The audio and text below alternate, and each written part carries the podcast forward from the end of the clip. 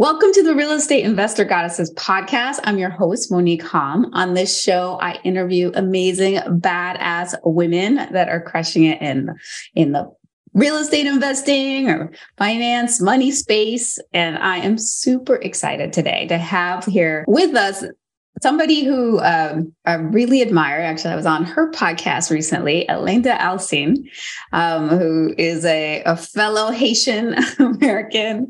And I was on her podcast, The Financial Griot. And she's the self-titled 9-to-5 CEO, world traveler, and financial enthusiast. She's increased her net worth by 40% by eliminating consumer debt, investing, and becoming a homeowner. Her story on going from less than $3,000 in retirement savings to a positive net worth of over $100,000 is amazing. She's been featured on CNBC and Bankrate Media publication websites, gaining attraction on financial literacy tips and strategies. After a tough money conversation with a friend that changed her money trajectory, she is now on $1 million path. After spending 3 years in South Korea and traveling Asia and Europe, she's back home in the U.S. now. But the world is never too far. She's back to take on life's challenges and teach others how to simply change your trajectory to earn the success you've worked for. Welcome. Yay. Thank you, Monique. I'm so happy to be here. I love the fact how you say griot, like the real way, griot. Yeah. You got to say it with the accent. You know, sometimes people are like, griot, what's that? Like, it's always it's something delicious. Yeah, it's always an explanation behind that story. But thank you so much for having me. Yeah, griot is a Haitian dish.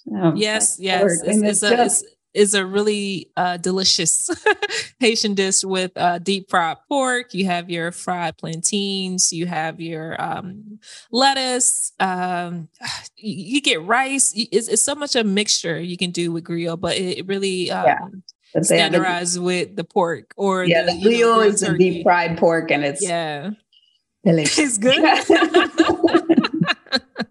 It's awesome. Yeah. So what made you come up with that name, the Financial Griot? Yeah, it was just really on play on words, you know, just coming up with my friends, with Lawrence, the other co-host, as well as Lovely Mardellis. And we're just on Zoom, just chatting like we're doing right now. And we're like, yeah, we're going to do this podcast. Like, what would be our name? And we're like, it has finance, but we have to kind of connect it to our culture and the lineage, right? So we're trying to come up with all these things. We're like, you know, financial Haiti or financial, like we're just trying to say all these things. And just Lawrence just kind of threw it out there and said, griot. And we're like, griot. And we kind of think of it like we were starting off saying with griot is the dish, right? It's a Haitian dish, famous dish, the deep fried pork and a turkey, if you will. But griot is actually, if you look it up, is stories, is an orator. Right. And during slavery time, we all used to come together and share our stories while we're eating. And that's how a lot of information was shared. That's how a lot of things were passed around in terms of sharing information within those stories. And that's really essential what we do on the Financial Griot podcast. We share our stories, but within those stories, you kind of get this gem, what we call it. Right. And these actionable steps that kind of encourage you and inspire you to do better. And it's all surrounded around, of course, money. I love it. And it's a great show. So y'all have to check it out. So I know that you got home ownership, buying a house was a big part of, you know, shifting your, what happened with you financially. So I'll go back even further because you went from $3,000 to over $100,000. And you also talk, you know, when I shared your bio, there was a very important conversation that you had that really shifted your trajectory. So tell us a backstory, what happened and how'd you make that huge shift? So I always thought it was this aha moment. You know how Oprah Winfrey said these aha moments, but I call it these nuggets that became an aha moment altogether collectively, right? So traveling to South Korea, I taught English right after college. I decided to do the nomad for a few years. And while there, I just kind of gained a sense of trust in myself and to kind of take on challenges, because you are leaving, you know, the country you were born and raised in the U.S. You know, I'm a Florida girl, and just going to a different part of the world. That's something totally different, right? And learning a new culture, learning the language, trying to get around. And what I noticed was with Korean culture and Asian culture specifically is they really focus on education, but they really center around their children and their family, really deep-rooted family values. And I see how much the parents and even the students I had at the time just value and respected their parents and their family and really work hard in terms of education to be the best, no matter what it was, just try to strive and be the best. And I kind of took that in things I was observing and saying that I have challenged myself now to, you know, embark on this new journey. What can I do better? So I start writing these things down when I was in Korea. And so, like, you know, I really need to get my money matters together. And at the time, you know, I had my friend Lawrence when I was in Korea. He was still here in the U.S. We were college friends. And he was posting on Facebook when Facebook used to be the thing, right? He was posting on Facebook, really being transparent about, you know, his net worth. And I think at the time it was like negative 80, 100,000. I don't know what it was. Yeah, like these massive student loans that he was accumulating, going off to master's, trying to get his higher education and such. And he was just like really being transparent about like understanding how money works. And while he was posting, being transparent, it kind of inspired me to see how can I focus on myself while I was in South Korea to really work on my money management. Because the best thing being a English teacher while working abroad is a lot of your accommodations are covered in terms of expenses, like huge expenses, right? When it comes to housing, if you're sponsored by the school or the government, they will give you like a stipend, and that's covered for the entire year.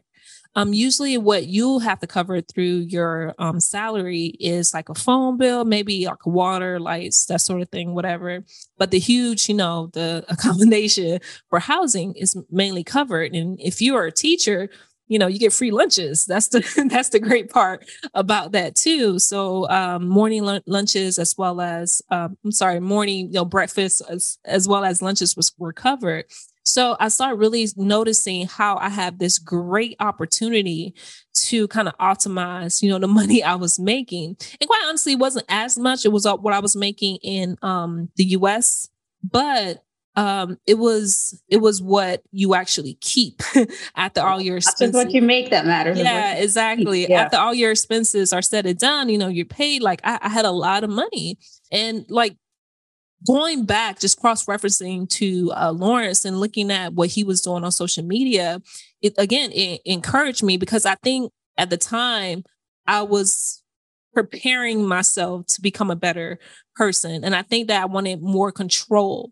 And control for me was not only like kind of, you know, rooted myself to another country, you know, challenging myself, but I need to kind of like step in to those deep rooted issues when it comes to money. Like, how did I fall into all these collections? How is my credit score like, you know, like just crashing 6,500, right?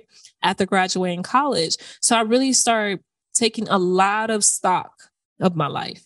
And this is like, 24 years old, before I was 25.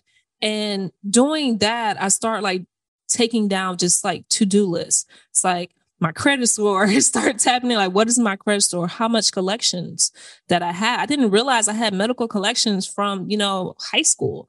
I'm like, what is this coming from? Right. So those are things start to make me more aware of what was going on in my money. Like, so doing that and coming back from South Korea and just paying off just some small debt I was doing in South Korea from like collections, anything along those matters.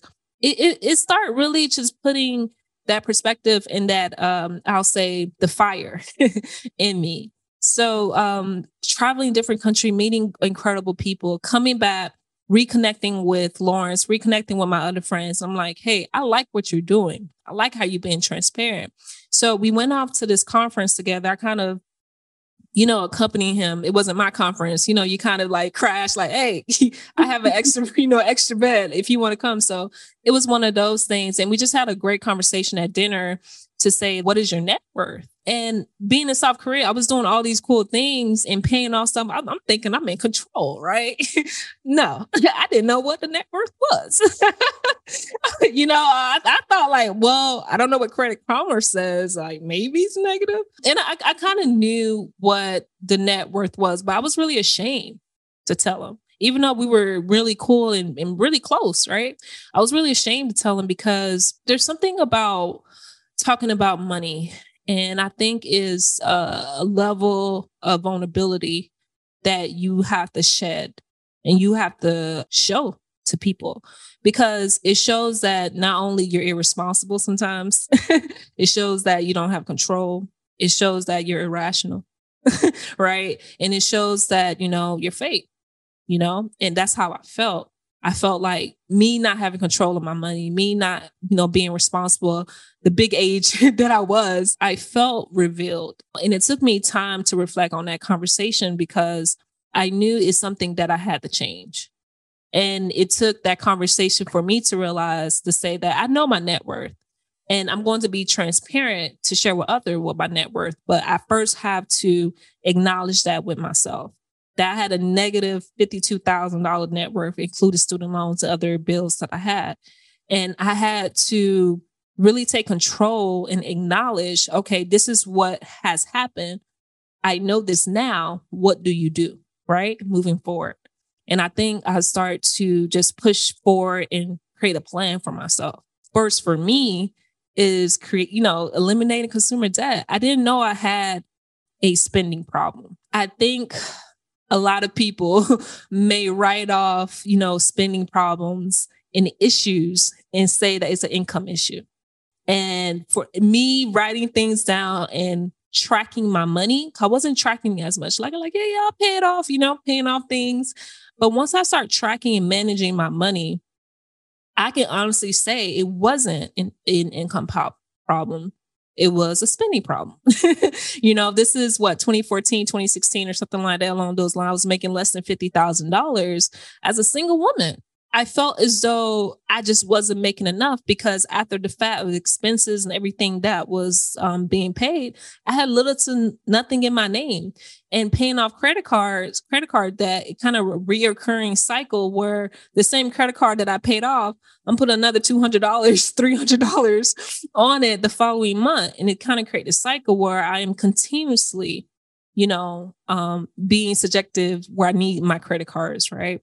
So eliminate consumer debt and kind of really pushing forward of how I can apply systems and practical steps to get me to a point where utilizing my 401k, utilizing the things that are accessible to me to get me to that point, practical strategies and tips. And that's what I did. And those things led me, you know, a few years later to become a first-time homeowner in 2020. Wow, there's so much there. Sorry, that's that. But yeah, that's an incredible story. I mean, I heard the importance of awareness, just knowing, like the tracking, knowing where your money's going. The problem of the real issue being not just what you make, but what you get to keep, what you keep. That makes a difference, though, keeping in terms of your expenses, keeping in terms of, you know, so I often think about that too, in terms of the taxes you pay, but keeping also in terms of not overspending, which was something that I suffered with. I had a good salary and it was so easy to spend it all and be left with nothing at the end of the month. So yeah, all of that, just getting that awareness and tracking your money makes such a big difference.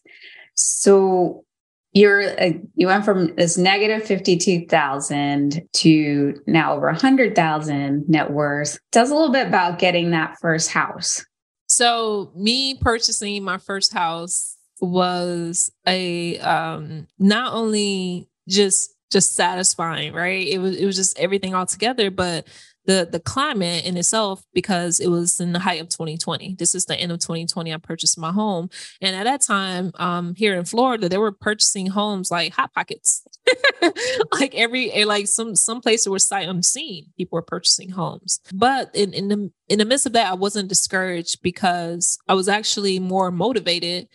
I was historically just receiving these great rates that we never heard in entire, U.S. history of housing markets, right? So I thought that, okay, if one house didn't work out for me, then I could just continue looking at other homes. And I didn't want to feel the need like others in 2020 to rush into a home. But I always, pray to God and I focus on what I needed. And I'm saying, if it's for me, then it's for me, right? And I was very specific what I needed to do, going through the pre-approval process, knowing my budget, knowing the down payment, where I'm going to retrieve the down payment from, as well as knowing how much I want to pay monthly, right? So I knew exactly what I want. And my agent, my real estate agent at the time, he said, like, you're like one of the easiest clients I ever had, right? A woman that knows what she wants, the goddess, right? Yeah, I went through that process, and I will honestly say writing down things is so magical. I can't stress that enough.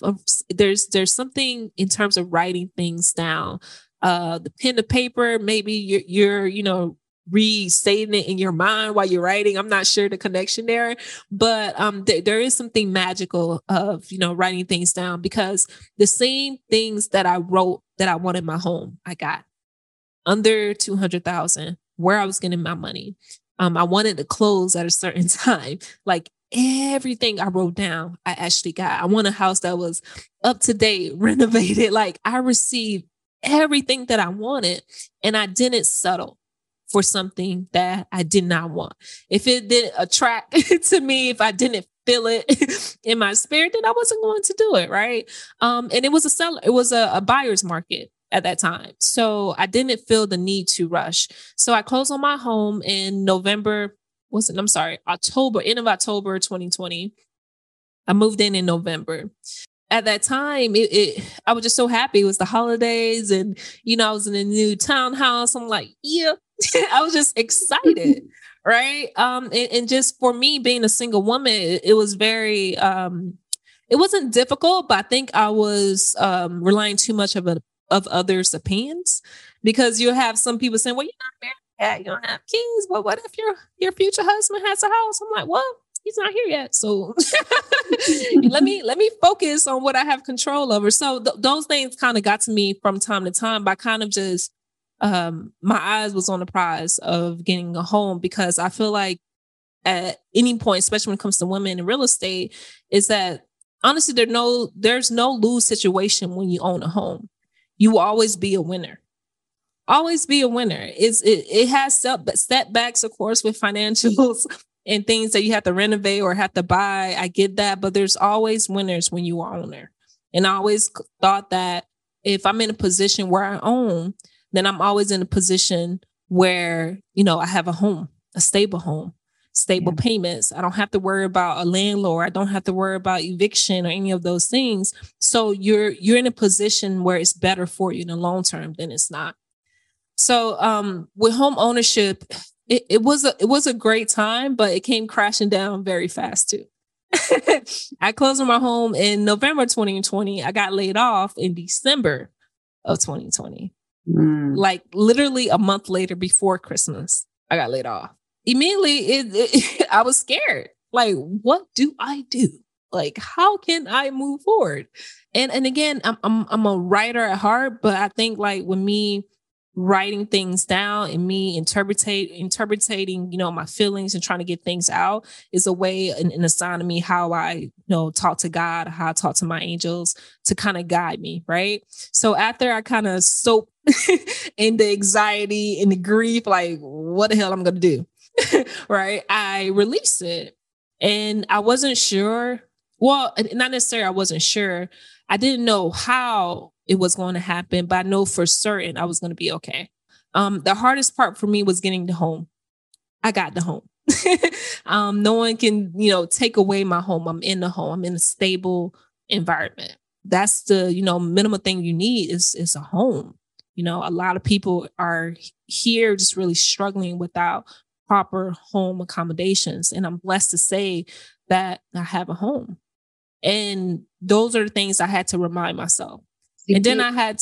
Okay, so you got your sister to move in, or your sister moved in. Yes, exactly. Right? So it worked out perfectly. And started renting from you. Exactly. It worked out perfectly because I actually bounced back pretty fast. I got a job, less than 90 days or something. My sister moved in. So it worked out perfectly.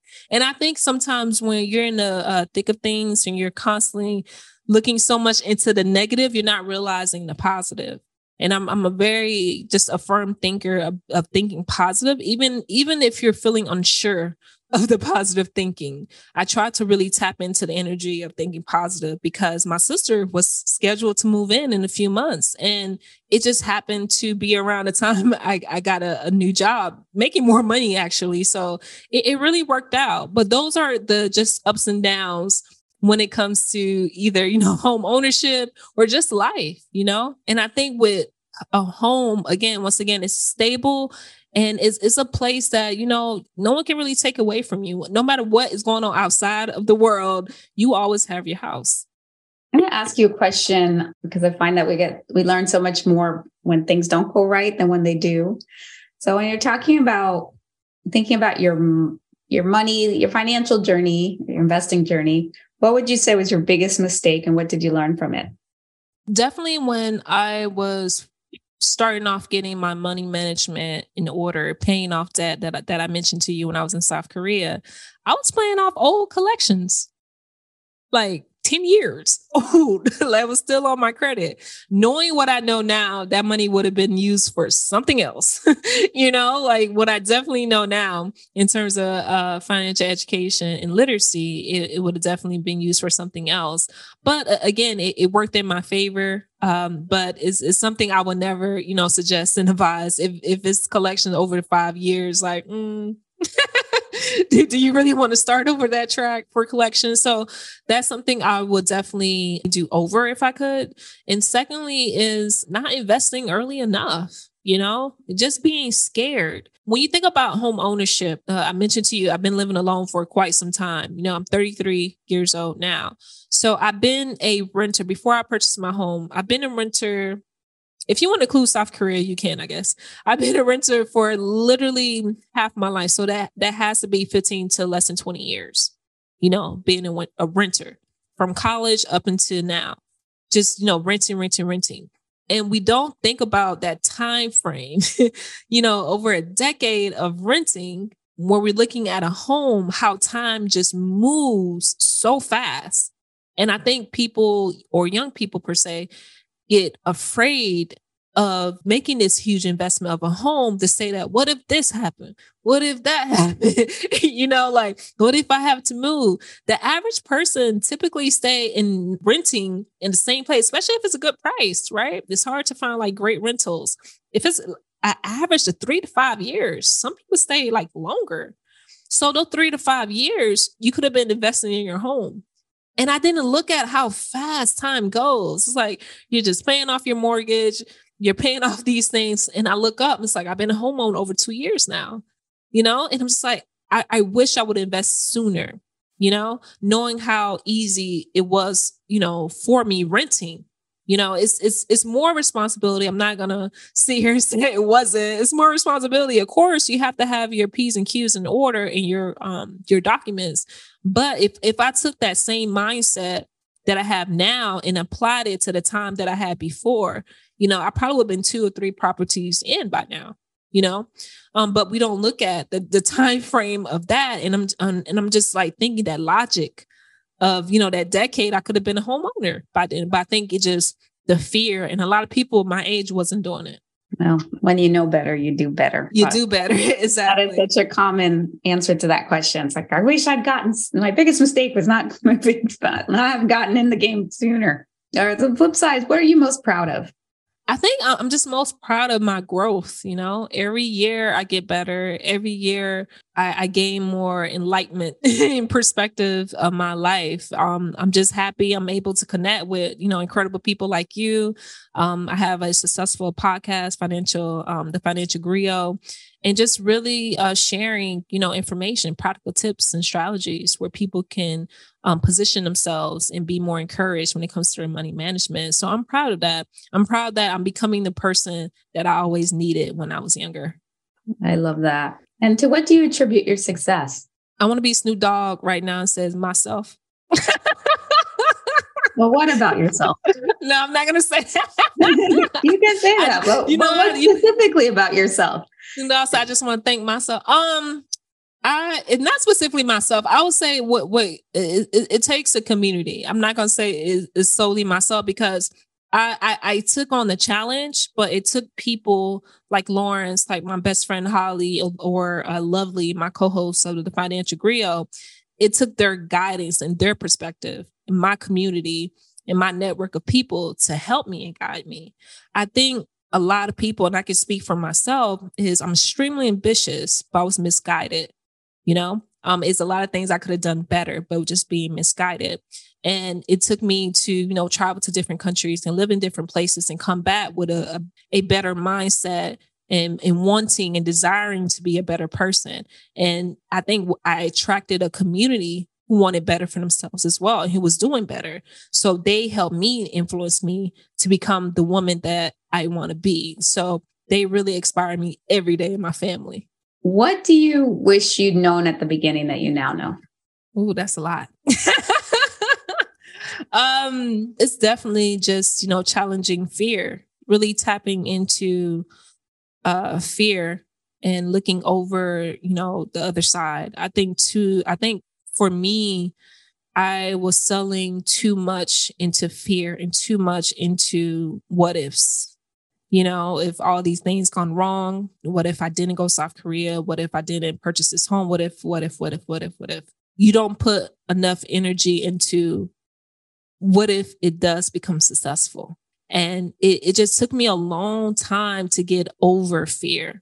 And I just wish that I had enough, you know, that courage to get over it as soon as I could, because I think I wasted a lot of time and energy thinking I wasn't capable or I wasn't good enough to do any of these things.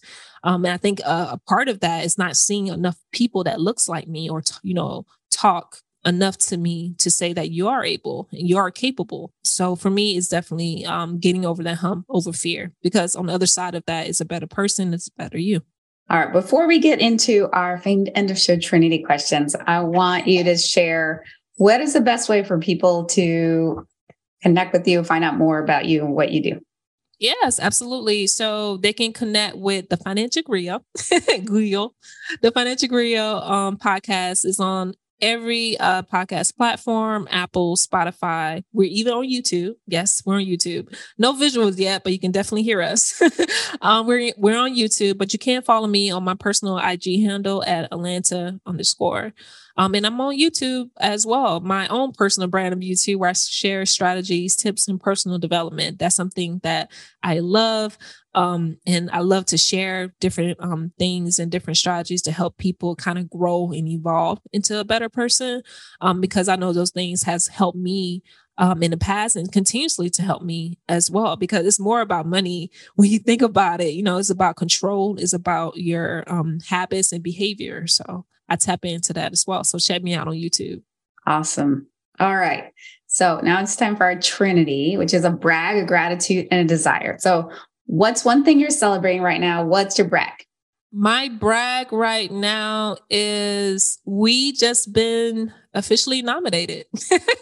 The Financial Griot. We're semi-finalists on the Haitians Who Blog creative digital award. So is being nominated for podcast of the year. So I will be sharing that pretty soon, so everyone can vote for us for podcast of the year. So that's something I'm super proud of, because we're a new podcast. So I'm really happy that we're being recognized. So what's the podcast again? What's the platform again? The platform is Haitians Who Blog. So it's a digital content awards. So yeah, I just received the email yesterday. So I just sent out information. Well bragged. And what's one thing you're grateful for? I guess life in general. Every day I thank God, and I always say this is thanking God in advance for whatever opportunities, wherever love that has opened for me, and whatever blessings that awaits me. So definitely just life, thanking God in advance. Grateful. Beautiful. And last but not least, what's one thing you desire? One thing I desire. Hopefully my boyfriend is listening to this. I'm not about to put him out like that. No, one thing I truly desire is sharing my story and sharing my perspective on a bigger platform. Maybe, TEDx or anything along those lines, and just speaking more and really putting myself out there.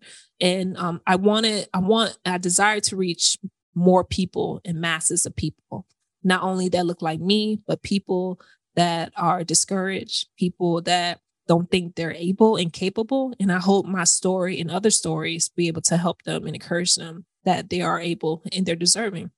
Wonderful. Well, so shall your desire be, or so much better than you can imagine. Thank you. Welcome. Thank you so much for being here. Y'all, you can connect with Alinda, and it's Alainta.